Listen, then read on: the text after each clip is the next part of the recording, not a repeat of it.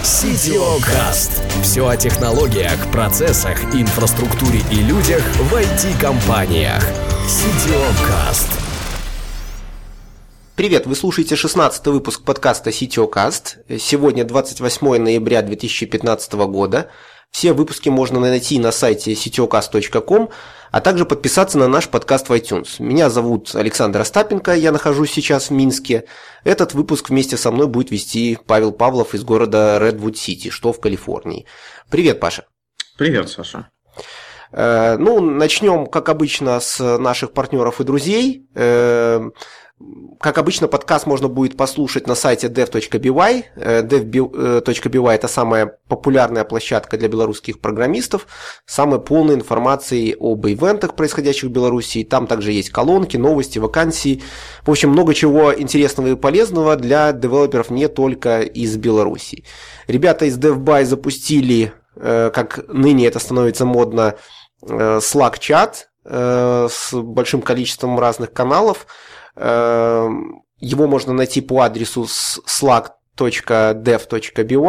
Присоединяйтесь. Мы собирали вопросы, кстати, для этого подкаста в одном из каналов этого чата. Кроме того, я бы хотел э, прорекламировать такой э, Slack-чат, э, как Рупот. Э, он запустился совсем недавно. Это место для общения Э, русскоязычный подкаст э. Там есть отдельные каналы под популярные э, подкасты, такие как Радио Т, DevZen, Разбор полетов и многие другие. Приходите, регистрируйтесь и принимайте участие в обсуждении подкастов. Ну и переходим к самому главному. Гостем этого выпуска стал Алексей Алексеев, программ-менеджер Wargaming который сейчас находится в Минске, насколько я знаю. Привет, Леша. Привет, Саша. Как обычно, пару слов э, о нашем госте, если вы, ребята, не против.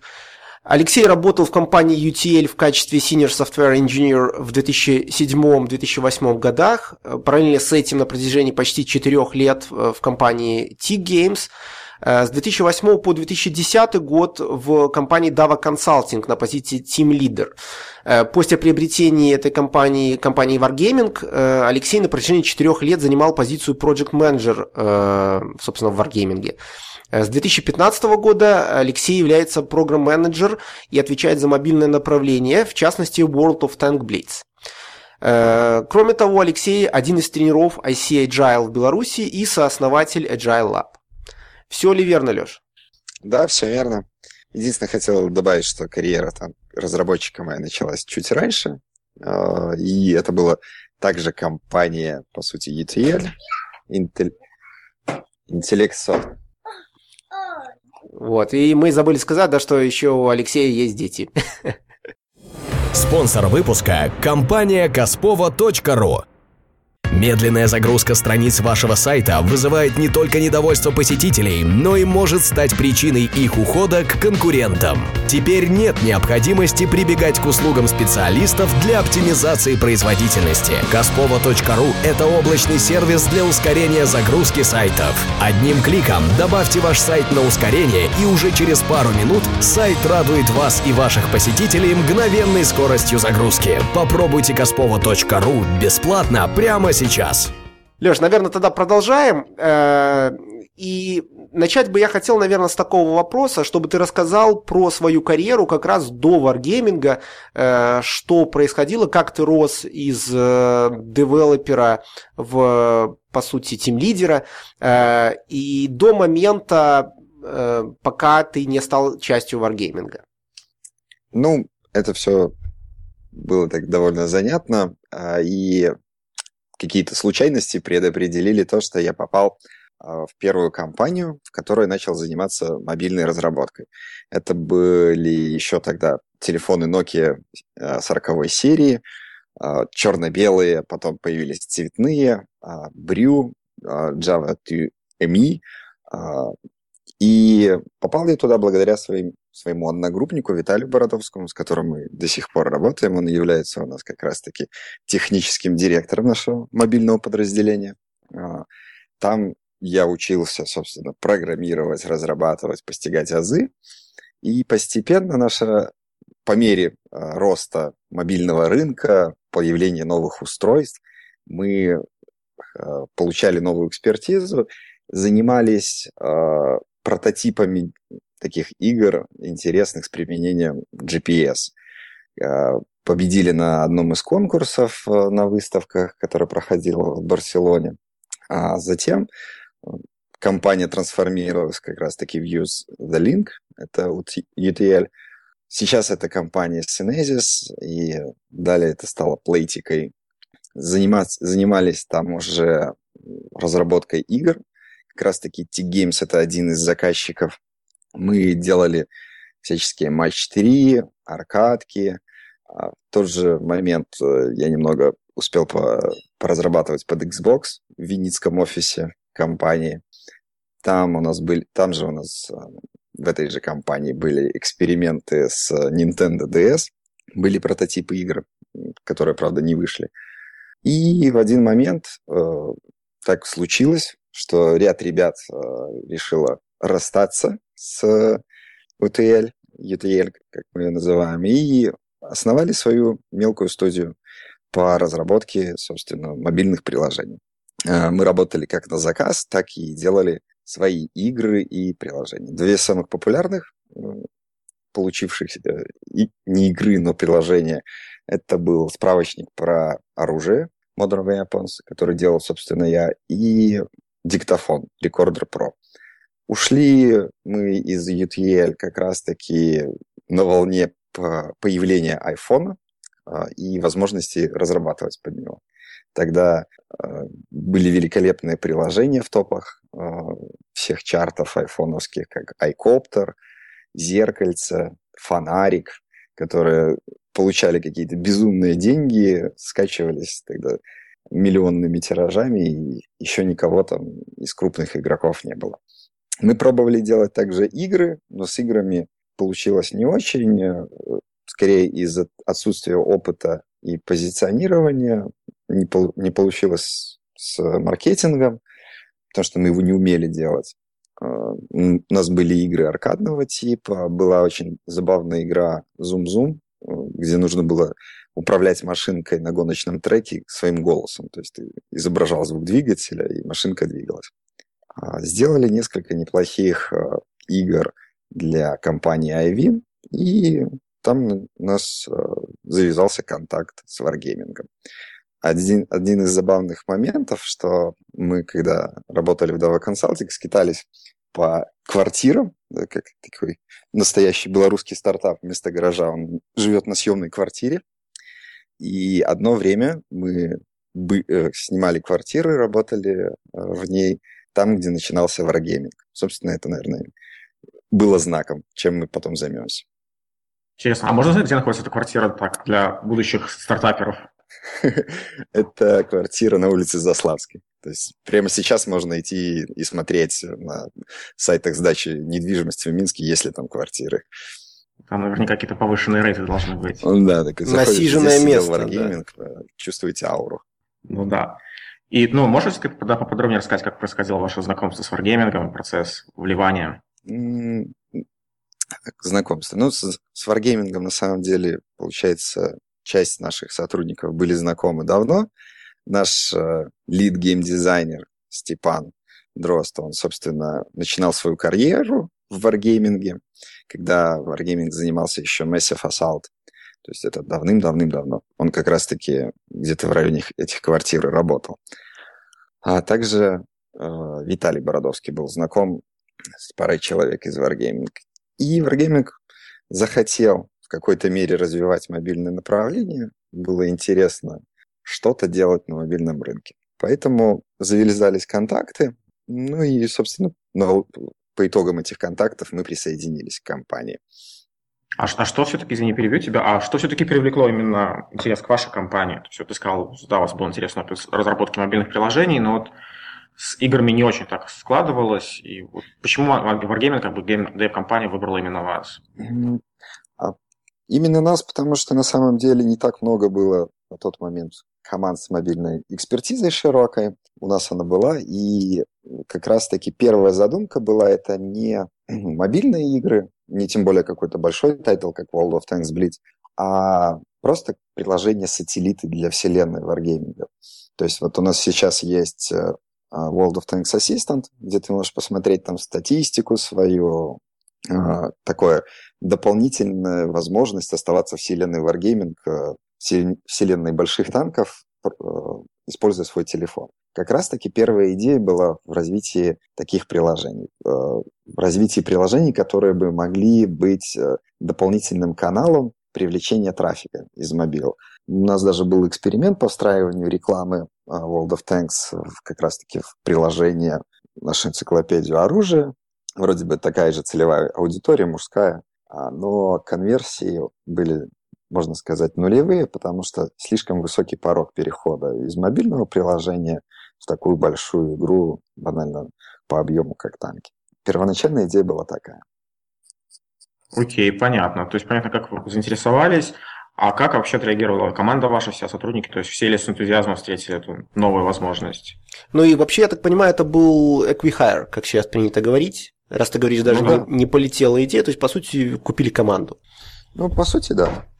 Можно и вот как команда к этому отнеслась? То есть, то есть, с одной стороны, как бы у вас был такой спин из предыдущей компании, вы решили там собраться один, что-то делать, а потом вернулись в другую, в другую большую компанию. Как, как, какая была реакция? На самом деле реакция была положительная, интересная, потому что э, мы смотрели куда-то дальше, и идеи были как раз-таки все-таки делать какие-то игры. Потому что уже на тот момент Виталий Бородовский, он являлся там зачинщиком разработки 3D-движка первых версий, который вначале был на самом деле движком для казуальных игр. И он вместе там, с другими основателями, Андреем Карпюком, они все же были больше вдохновлены идеей делать игры. А Wargaming предоставлял значительные ресурсы, во-первых, а во-вторых, экспертизу, той, которой у нас как раз-таки не хватало в маркетинге, продюсировании игр, в геймдизайне. Поэтому воспринято было все очень позитивно и с энтузиазмом. Окей. Ну и вот, вот как бы, расскажи все-таки, все-таки интересно, как происходил весь этот процесс. То есть вот произошел весь этот acquisition, вас перевели в штат компании. Вот какие были первые шаги, первые этапы, вот как вообще происходит это слияние компании? То есть интересно, ну, изнутри. А, не знаю, наверное, происходит по-разному. В нашем случае это было а, немного, скорее, немного, а практически ничего не поменялось. Сперва мы занимались теми же проектами, началось обсуждение, а что же мы будем делать, попытки запуска рекламы внутри наших приложений и обсуждение будущих проектов. Да, нам передали э, World of Tanks Assistant, на тот момент его какая-то команда разрабатывала, но Fargaming не устраивало качество и, и то, как это делали, собственно. Приложение тогда было под Android только. Э, мы же начали как-то обсуждать, какие возможности и что делать. Ну, э, ребят, э, наших основателей, не особо устраивала идея того, что мы будем заниматься именно какими-то сателлитными исключительно приложениями. Все хотели делать какие-то игры, и эту идею они, собственно, продавали руководству Wargame. Долго, упорно, но в итоге продали, и мы начали делать несколько прототипов.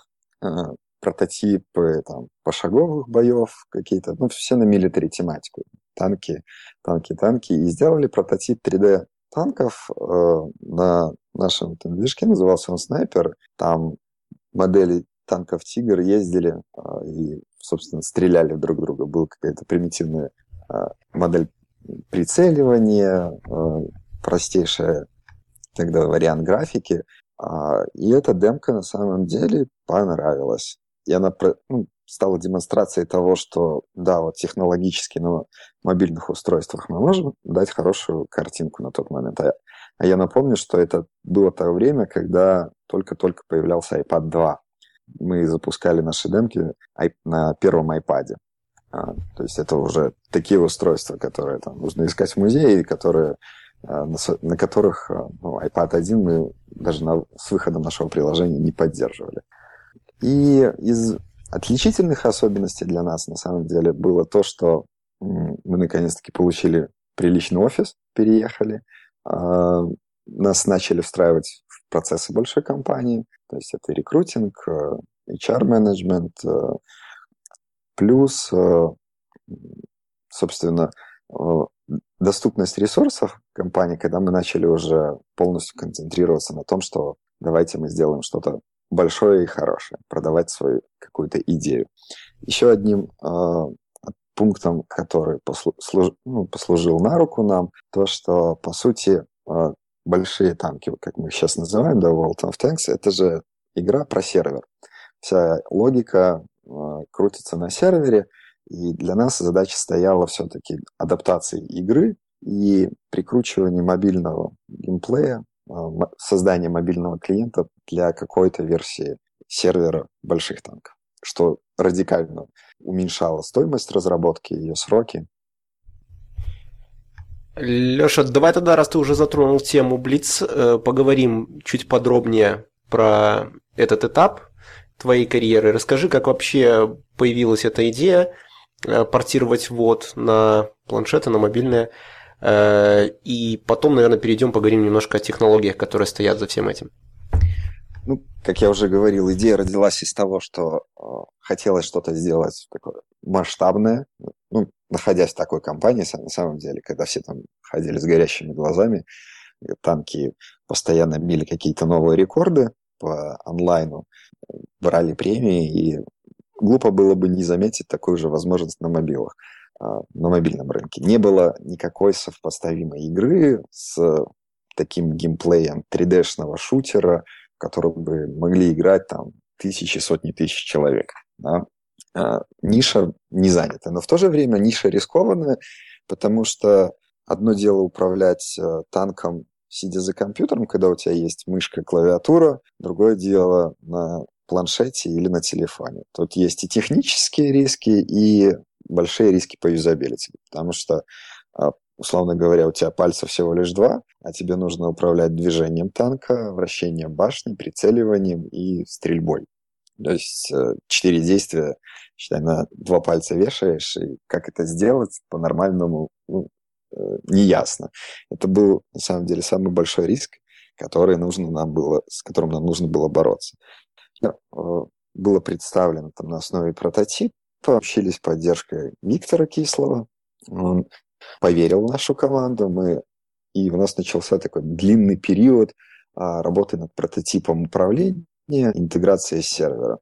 Сейчас помню забавный момент, это я вот даже на некоторых конференциях, где читал доклады про наш Блиц, показывал, это такой скриншот, на котором есть две белых точки, и это был первый запуск клиента который приконнектился к серверу. Это две белых точки, это были два тигра как раз-таки, которые, если на ком зайти, на, зайти с PC, становилось понятно, что это бой двух тигров, а на клиенте отображалось, что ездят, перемещаются две точки. Постепенно завели 3D-картинку, и начался, это, считай, полугодовой этап работы над управлением.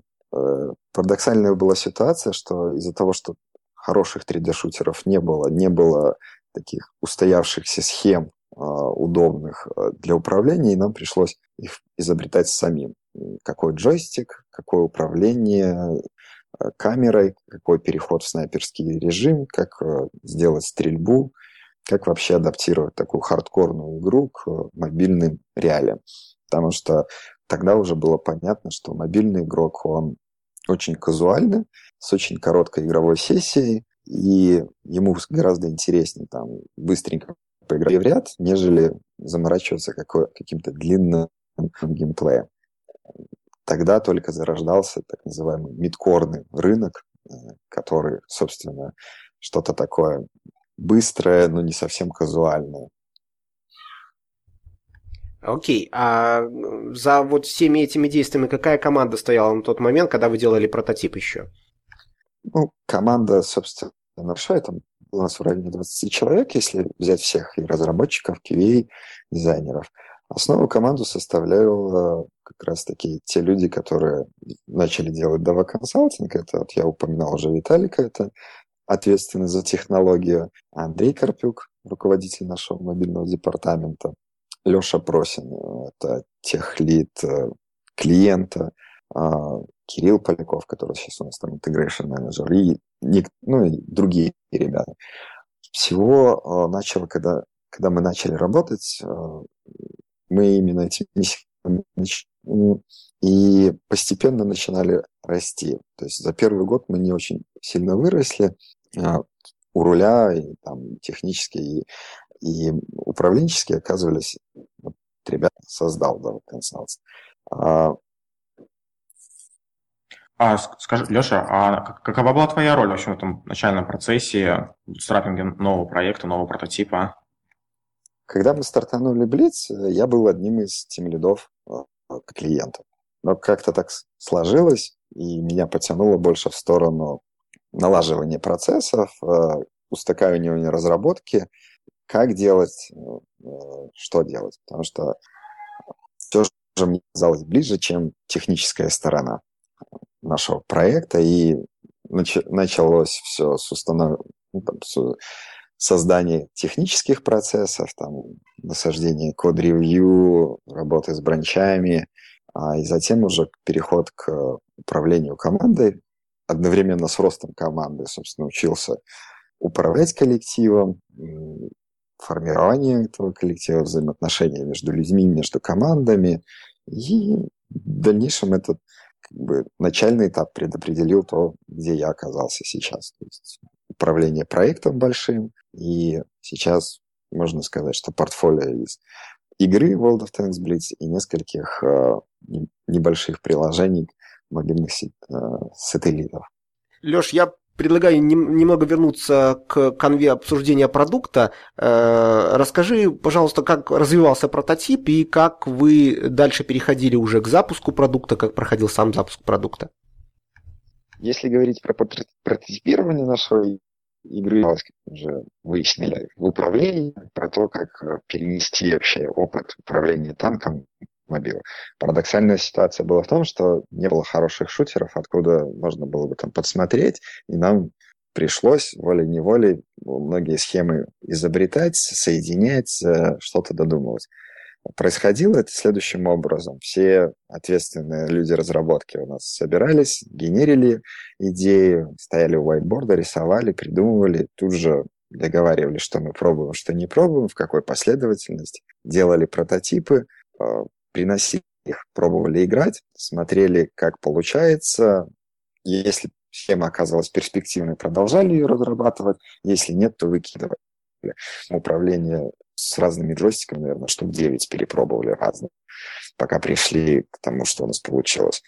Затем у нас были э, э, с помощью партнеров Wargaming в Москве, э, в Лондоне и в Штатах у нас э, проходили тесты на реальных людях. Собирались игроки, которые обвешивали аппаратурой, были ай-трекеры, э, была запись видео, э, смотрели, как люди вообще играют, давались им сценарии, они полностью отрабатывали геймплей, э, и опробовалось направление, из которых там также выбирали более перспективные, мы смотрели, что, получ...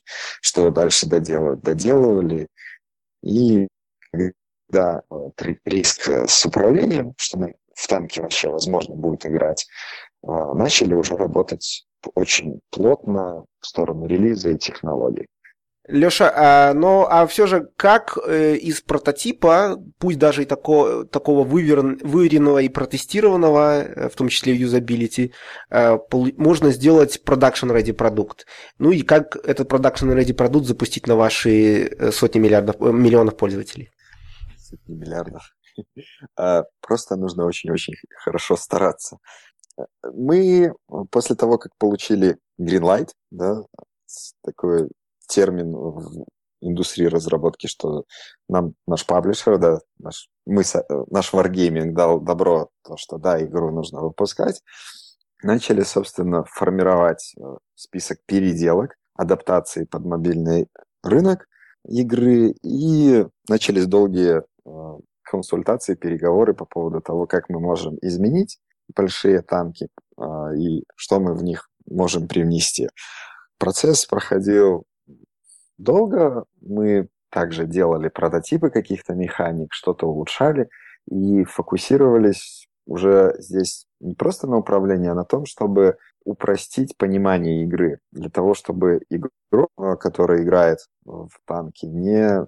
Есть такой термин среди игроков, это что нужно, нужно в танках там пострадать до какого-то уровня танка, а потом будешь молодец и всех нагибать.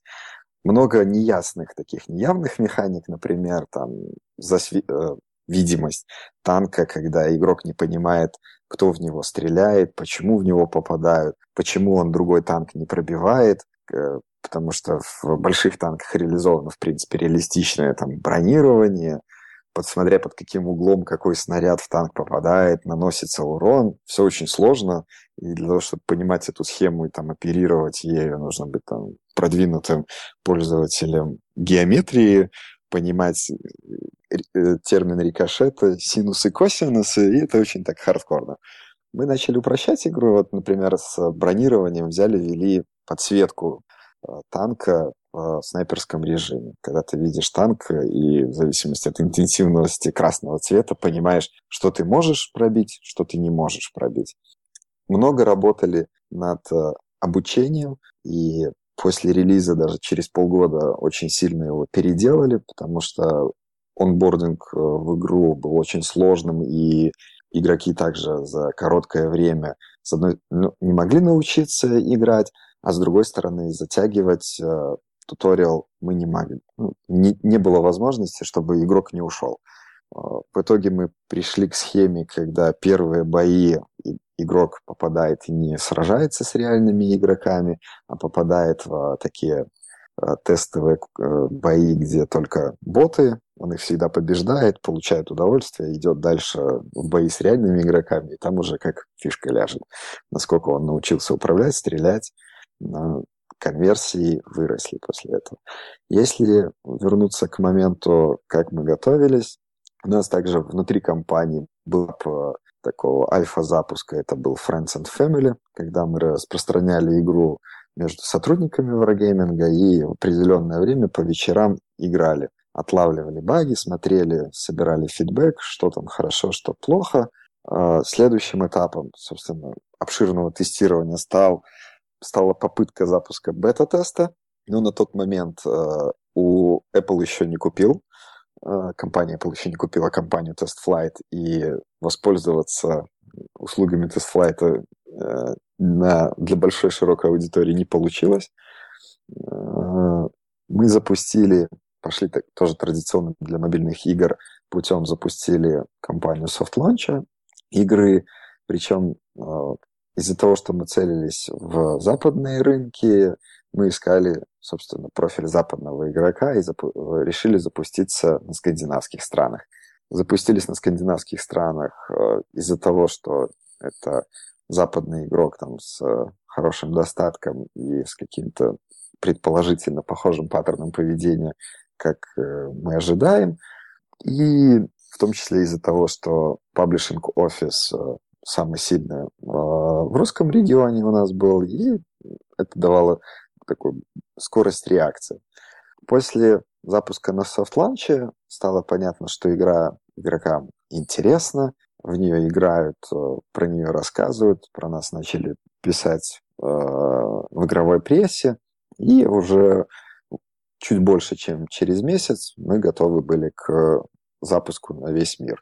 Ну, и выходили мы вначале на одной платформе iOS. Э, Ясно. А почему такой выбор пал все-таки на Скандинавию? Э, и я просто так общаюсь с многими командами продуктовыми, э, вижу, что вот вопрос лонча у многих так стоит. Серьезно, почему? То есть люди боятся показать что-то не совсем готовое, Вернее, они боятся фидбэка, наверное. Вот. И, может быть, ты какие-то рекомендации можешь дать по лончам? Как выбирать стратегию правильную для лонча? Не могу сказать, что я там а, смогу сейчас порекомендовать такой правильный стопроцентный путь. Я могу рассказать про то, почему мы все-таки выбрали Скандинавию. Это в большинстве своем страны, в которых э, хорошая доля англоязычного населения. Их портрет, как я уже сказал, был близок к тому портрету западного игрока, в частности, американцев, в которых мы целились. Да, мы формулировали на этапе разработки проекта персоны, а, какой у нас Джон, какой у него там паттерн поведения, и рассчитывали, собственно, проверить, попадаем мы в такого Джона с таким достатком, как он будет играть. Скандинавские страны подходили по параметру как раз-таки э, также не только по доходности, но и по device penetration, да, когда количество устройств нужного нам типа iOS, а тем более iOS планшетов, э, достаточно для того, чтобы мы могли проверить гипотезу о том, что игрокам интересна игра. Мы, в принципе, уже были в этом уверены, что своего игрока мы найдем, но нужно было убедиться. При этом э, у нас был достаточно уже отполишенный проект, который был продакшн-реди качества. У нас э, не было мажорных э, каких-то багов, которые, о которых нам было известно на момент э, старта софт-ланча. И что важно, э, вот предварительный запуск, что очень сильно нам помог, это наладить запуск инфраструктуры большого проекта, вообще проверить боеготовность всех наших там, служб, которые мы выстраивали внутри своего проекта и налаживание контактов внутри Wargaming. Проверили, по сути, одну большую продуктовую гипотезу, будут ли играть игроки или нет. Из рекомендаций это, собственно, то, что делают все. Добавление сбора статистики, сбора фидбэка от комьюнити э, и разделение на несколько этапов. То есть вначале мы делаем запуск какого-то там друзьям показать, те, всех успешных ну, стартапах практически так и происходило. Вначале показывали идеи друзьям, потом на каких-то на ограниченный круг людей у нас это было Friends and Family, а затем уже запуск бета-версии на какой-то небольшой контингент. И потом, если все оказывается так, как вы рассчитывали, вперед из песни на показывать ваш продукт большому миру. Окей, хорошо. А скажи, вот ты вот на момент запуска, вот перед выходом вот на даже пост-бета этап, а с точки зрения технической реализации, насколько вы, сильно вы были интегрированы в существующую инфраструктуру, Wargaming, и какие были вот ваши какие-то отдельные компоненты, именно с точки зрения, скажем, первого, ну, бэкэндов приложения? Ага. А, ну, получается, мы полностью разрабатывали исключительно клиент да, в нашей команде. А, команда серверная, которая, во главе которой а, был Максим Бладыка, помогла нам с сервером. Там, собственно, взяли человека для нас, который впоследствии стал нашим лидом. Это Саша Маркевич, который занимается наш, нашим игровым сервером сейчас. И также, кроме игрового сервиса, сервера присутствует много веб-сервисов в Wargaming, которые позволяют игроку регистрироваться, оплачивать э, покупки внутриигровые, даже те же самые порталы, э, те же самые чаты. Со всем этим нам пришлось интегрироваться. И было достаточно интересно это за счет того, что большинство веб-сервисов, они, по сути, не интегрированы на тот момент были с World of Tanks, потому что существовала игра World of Tanks и большая веб-оболочка, которая жила отдельно от нее, но коммуницировала с игровым сервисом. Нам же пришлось интегрироваться и с платежной системой, и с регистрацией полностью, потому что, по сути, когда ты в больших танках регистрируешь, регистрировался, ты попадал на веб-форму в своем браузере, потому что ты играешь на компьютере, у тебя переключение между там лончером игры и браузером, она занимает 5 секунд. А в, нам, для того, чтобы мобильный пользователь от нас никуда не убежал, нужно было весь этот experience взаимодействия с веб-бэкэндами сохранить. Из интересных моментов получилась э, такая работа по интеграции с платежной системой Apple. Это был такой опыт новый и для ребят из веба, и для нас по интеграции такой проверки покупок с помощью сервера. А так получается, что действительно вся игра крутится бизнес-логика на сервере, а всякие полезные вещи, которые касаются регистрации, платежей, они завязаны еще и на веб-бэкэнд. Там большой зоопарк проектов, и э, клиент с помощью сервера или иногда даже напрямую в них стучится. Ага, понятно. И в каком году это был запуск? Запуск игры? Да, да. Ну, бета и потом вот а, такой большой, большой Big Launch. Это был прошлый год. Э, бета у нас была в начале мая, а запустились мы 26 июня. Угу. При этом, и... при этом да. если говорить про время разработки, то мы там более двух лет э, заняли полное прототип. И вот с точки зрения, то, чтобы закрыть вот тему немножко технической реализации, вот вы пошли первые пользователи, первые там тысячи, миллионы а, юзеров вашего приложения, а отразилось ли это как-то на, на реализацию, опять же, всех сервисов, которые стоят за приложением? Или то решение, с которым вы изначально вышли, оно было как бы достаточно для того, чтобы поддерживать всю аудиторию игры? Оно было достаточным из-за того, что, э, собственно, масштабы World of Tanks изначальной игры, они гораздо больше, чем наши. И поэтому серверные нагрузки, нагрузки на веб, они легко выдерживались.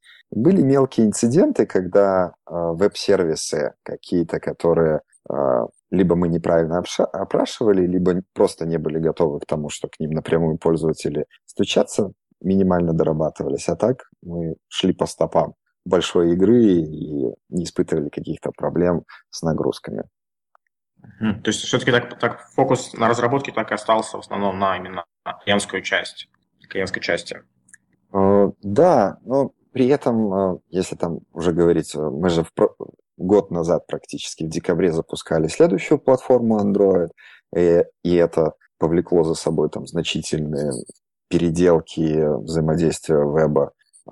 Также переделка регистрации в начале этого года, переделка туториала для игроков повлекло за собой там, переделку взаимодействия с веб-сервисами. И оно как-то, знаешь, не, не остановилось развитие, просто от нас запросов стало меньше, но они постоянно идут, и невозможно сказать, что вот сейчас все, мы больше не будем менять там взаимодействие с веб-сервисами, или тем более игровой сервер уже все, мы довольны тем, что у нас есть. Примером там, новых интеграций. Мы интегрировались с, с клановыми, э, с клановым API и дали возможность нашим игрокам создавать кланы. Это тоже большой веб-сервис, э, и продолжаем что-то добавлять в игру, добавлять. По сути, у нас получается сейчас такая ситуация, когда идет параллельное развитие там, сервисов двух игр, и каждая из игр может что-то получить в результате появления новых фич в другой игре. Окей. А скажи так, ну, опять же, так вот, если брать сегодняшний день, 28 ноября, а вот вертикально э, ваш технологический стек, ваша архитектура, как они выглядят, вот от клиента до бэкэндов, какие решения используются, вот, из того, что можешь рассказать? Если говорить про саму игру, то клиент э, и сервер, ну, там, уровень коммуникации между клиентом и сервером обеспечивается движком Big World на, которых, на котором писались большие танки, и они нам достали... Игрок нам... Движок достался нам, собственно, наследство больших танков, и мы используем сетевую часть э, в клиенте для коммуникаций. При этом э, вся остальная часть э, клиента пишется поверх нашего движка Dava Framework, который разрабатывает вот отдельный коллектив э, в рамках мобильного департамента, во главе которого сейчас стоит как раз-таки во главе Дава Фреймворка Виталий Ледовский и Ваня Петроченко. От них мы получаем, собственно, 3D-картинку, взаимодействие с нижним уровнем платформ, э, всяческие полезные уже вещи, которые помогают там делать игру лучше, тот же э, процесс докачки клиента на Android. Если говорить про веб-приложения, веб-сервисы, то по стеку технологий они очень разные. Я не владею там стопроцентной информацией, потому что у меня такое поверхностное знание внутреннего устройства, но могу сказать, что мы используем, например, в нашей игре XMPP чат, и написан он на Erlang, его пишут ребята. А в сервере, как, в общем-то, наш комьюнити знает основной язык там Python, при этом а, часть э, там, ресурсоемкого кода и некоторых библиотек написано на C++. Клиент также мы разрабатываем на C++, веб-сервисы, там уже зависит от. Хорошо. А, ты еще немножко такой э, встречный вопрос по, по технологиям. Вот э, я понимаю, что как бы э, инфраструктура у вас общая с, э, со всем миром э, World of Tanks, но вот скажи, вот если бы нужно было отдельно запустить э, ваш, ваш Blitz, какие бы вообще мощности нужны были бы, и как бы, насколько а, огромная требовалась бы для этого инфраструктура, если можешь дать такую оценку? Если говорить про инфраструктуру, то она у нас э, частично шарится э, вместе с большими танками, но, в принципе, сетап наших серверов, э, игровых и веб-сервисов, он отдельный. А что у нас объединено? Это все веб-сервисы, которые касаются регистрации и платежей. Потому что у нас в компании есть такое понятие, как VGID. Это вообще единая точка там, авторизации, э, с помощью которой игрок может э, зарегистрироваться в одну игру, франшизы, э, там, танки, самолеты, кораблики, либо мобильные наши танки, и продолжить играть с этим же аккаунтом в другую, просто зайдя и получив все возможности, как обычно. И про сложность разворачивания, если я правильно понял твой вопрос, то... Даже, даже не сложность, скорее масштаб, размер всего вашего дипломента под, именно под ваше, ваше приложение масштаб. А, ну, если оценивать масштаб в трудозатратах, то, в принципе, он, ну, я бы не сказал, что очень большой.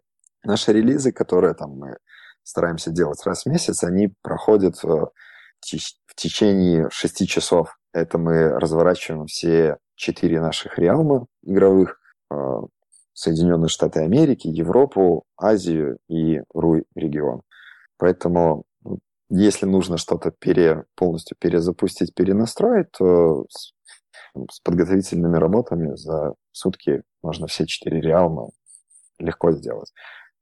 А если, ну, не знаю, можешь ли ты говорить это или нет, э, если не в контексте ресурсов, а в контексте э, железа и инфраструктуры, где это все находится, это ваши собственные facilities и о каких цифрах идет речь? Если говорить про сервера, а, то, опять же, в единицах там серверных мощностей я не скажу, но, допустим, а, там пики игроков онлайна на РУ регионе, которые у нас там добивали, сколько я помню, в прошлом году, тут как раз декабрьский э, новогодний сезон под 100 э, тысяч, да, они, у нас есть там запас почти двухкратный. В единицах серверных мощностей не могу сказать, потому что а, такая забавная ситуация. А, мы оцениваем там, не количеством серверов, а теоретическим, сколько тысяч игроков мы можем единовременно запустить. Поэтому а, наши сервера, ну, серверные мощности, которые вот компания, собственно, а, имеет э, в дата-центрах, на самом деле я не знаю, насколько это там, куплено или арендовано, а дата-центры в России их несколько. Там есть в Москве, есть Дальний Восток, потому что у танков очень широкая аудитория, и там на самом деле три или четыре площадки. В Европе это а, Мюнхен, в Соединенных Штатах там тоже, по-моему, два центра на разных побережьях. Ну и Азия. А, на самом деле не затрудняюсь ответить, где это. Из интересного ну, если говорить про все там, серверные мощности, то игра World of Tanks, они оперируются в Китае отдельно, и под, в Китае есть отдельные как раз-таки площадки выделенные, потому что по требованиям э, правительства Китая игра должна оперироваться вот на территории. Нельзя создать дата-центр вне Китая, чтобы там играли китайские игроки. Интересно. Э, Леш, я предлагаю, э, так как мы уже подходим потихонечку к завершению нашего подкаста, поговорить э, немного о футурологии, о будущем. Как ты видишь будущее мобильных приложений, мобильных игр? Может быть, что-нибудь о virtual reality? Если говорить про виртуальную реальность, то это, да, вот следующий шаг, который всех будоражит, потому что на самом деле никому еще не ясно, каким образом это выстрелит. Есть много интересных прототипов, про которые там нужно почитать, посмотреть видео, про которые ребята рассказывают, приехав с конференции. А, но у них всех есть сейчас на данный момент одно ограничение.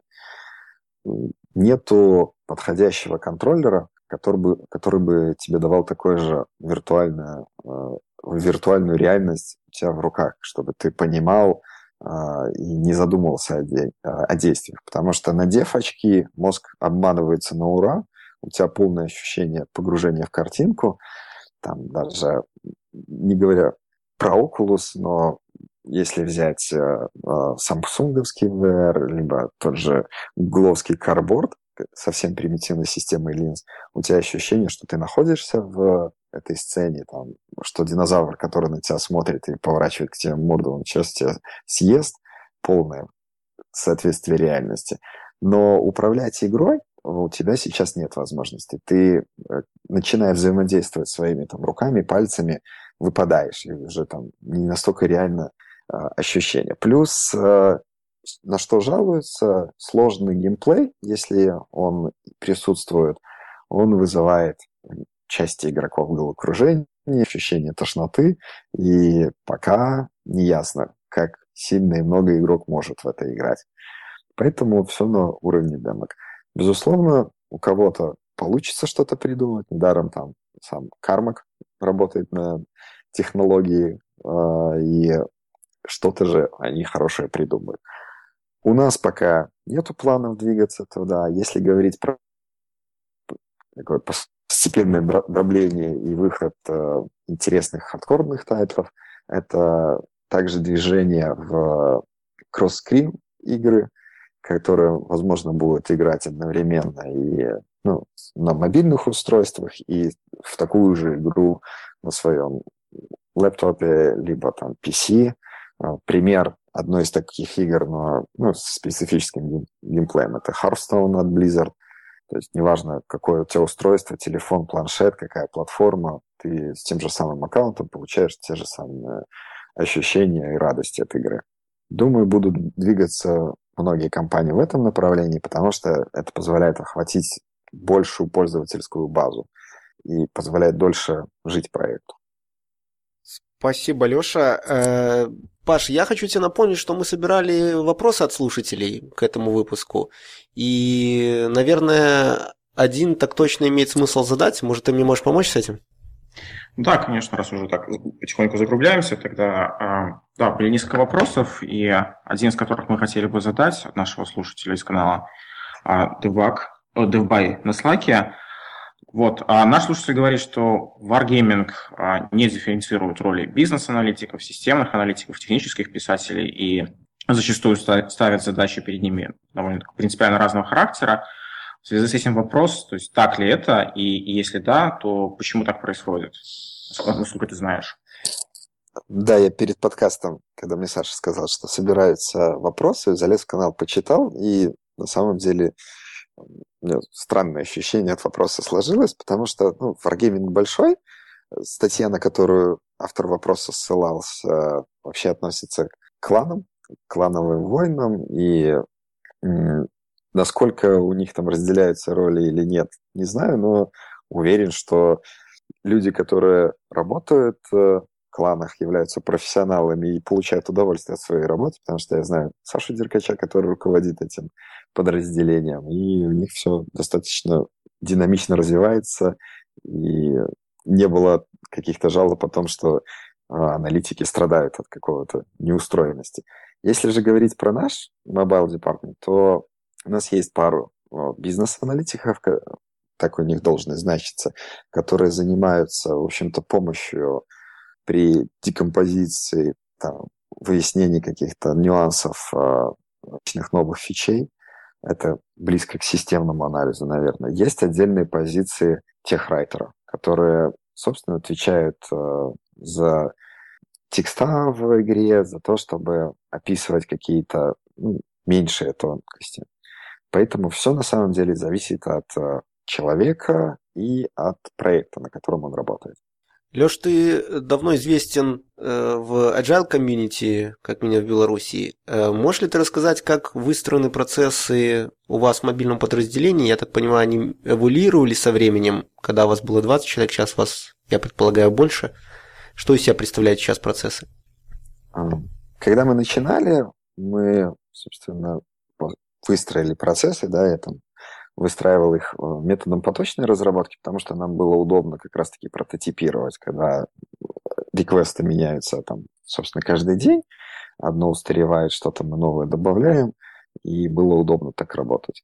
А сейчас же с ростом команды и с тем, что там, у нас выросли функциональные отделы по 15 человек, нам стало неудобно э, именно координироваться, разрабатывать, потеряли фокус, сложным планированием, и мы решили подробить э, все это на более мелкие команды, которые сделали функциональными и в которых ребята работают по скраму. При этом остались там у нас выделенные команды серверной разработки, выделенные команды а, по препродакшену фичей, где, собственно, рождаются идеи, получают свою какие-то вещественные документы, как это должно играться. И отдельно у нас там есть э, Client Core, который отвечает за технологию на стороне клиента. Это если говорить про игру. Ну и у нас есть выделенное подразделение, которое занимается движком. С ними мы также интегрированы, налажены э, и плотно взаимодействуем. А, получается, что мы используем ну, на технической стороне Continuous Integration – и в рамках игры, и в рамках э, игры, э, ну, взаимоотношений игра-движок, э, полезные там, процессы по, с участием билд-машин. Если говорить про разработку, то у нас есть, мы используем фича-бранчинг, и, к сожалению, пока мы еще используем как source control SVN, потому что это тоже legacy, доставшееся нам больших танков, но планируем переходить на гид в ближайшее время, потому что нет уже мочи терпеть ни у кого. Ну да, неожиданно, неожиданно. Э, мы потихонечку завершаем, Леш. Ну и как обычно в конце подкаста я хочу дать э, слово нашему гостю тебе. Может быть, пару слов, которые бы ты хотел сказать, что мы еще, может быть, не упоминали в этом выпуске. Э, если говорить про пару слов, то традиционное воззвание к молодым что ищите себя. Э, сейчас в Беларуси, да и в мире масса возможностей, чтобы делать что-то интересное. Пробуйте. Э, если вам интересны большие либо маленькие, то также в Минске большой список компаний. Если вам интересно делать мобильные танки, приходите к нам, мы вас научим. Спасибо вам за приглашение и возможность поделиться каким-то каким опытом своим с вашими слушателями. Э, Леш, тебе тоже большое спасибо. Этот выпуск э, публикуется на cityocast.com, э, DevBuy и на Хабре. Э, приглашаю всех комментировать наши выпуски на cityocast.com. Ваши комментарии, э, по сути, это единственный лучший способ обратной связи, которая нам очень важна. Также рекомендую подписываться на подкаст в iTunes, чтобы быстрее всех получать новые выпуски. Э, ну и, как я говорил в начале подкаста, напоминаю про два Slack-чата. Один Slack-чат от э, DevBuy, slack.dev.by и э, новый Slack-чат для русскоязычного подкастерского сообщества э, Rupot. На него можно попасть через bit.ly slash rupot. Э, всем еще раз спасибо и до новых встреч. Пока. Пока. Всем спасибо. Спонсор выпуска – компания Каспова.ру. Медленная загрузка страниц вашего сайта вызывает не только недовольство посетителей, но и может стать причиной их ухода к конкурентам. Теперь нет необходимости прибегать к услугам специалистов для оптимизации производительности. Kaspova.ru – это облачный сервис для ускорения загрузки сайтов. Одним кликом добавьте ваш сайт на ускорение, и уже через пару минут сайт радует вас и ваших посетителей мгновенной скоростью загрузки. Попробуйте Kaspova.ru бесплатно прямо сейчас.